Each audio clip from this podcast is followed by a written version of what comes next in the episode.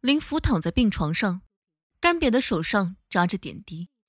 病房内只有冰冷的仪器，滴滴声有节奏的响个不停。现在是凌晨的二点三十七分，林福感觉眼睛有些睁不开了，但却不想就这样闭上眼睛。他知道门外面自己的家人都在等待，等待着他彻底闭上眼睛的那一刻。他已经记不清自己被抢救了多少次了，只知道应该在这间病房内躺了快半年了。反复的抽血、透析，已经将家人折磨得精疲力尽。尤其是他醒来的时候，父母的脸庞从激动到麻木。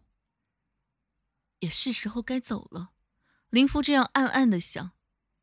书上常说，在弥留的那一刻，人的一生会像走马灯闪过。林福轻轻的闭上沉重的眼皮，想看看灯上会走过哪些画面。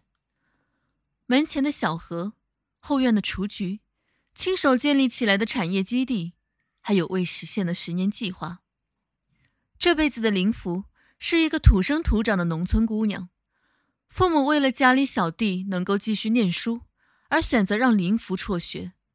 林福是个聪明的姑娘，不甘心就在家做一个只知道洗衣做饭、下地干活的村姑，于是十六岁便去了一个离家很远的城市。一边上夜校学习，一边攒钱。十年后，林父用自己攒下的第一笔钱作为启动资金，回乡后在村里建立了牲畜产业基地，而后又将木制品、纺织制品、果蔬制品等产业发展到了隔壁几个村。产业的发展将整个县带动成为了先进模范县。这一辈子，林父还没有结婚生子。便被确诊为癌症，辛辛苦苦打拼下来的产业，已经在上次抢救苏醒时转移到了弟弟的名下。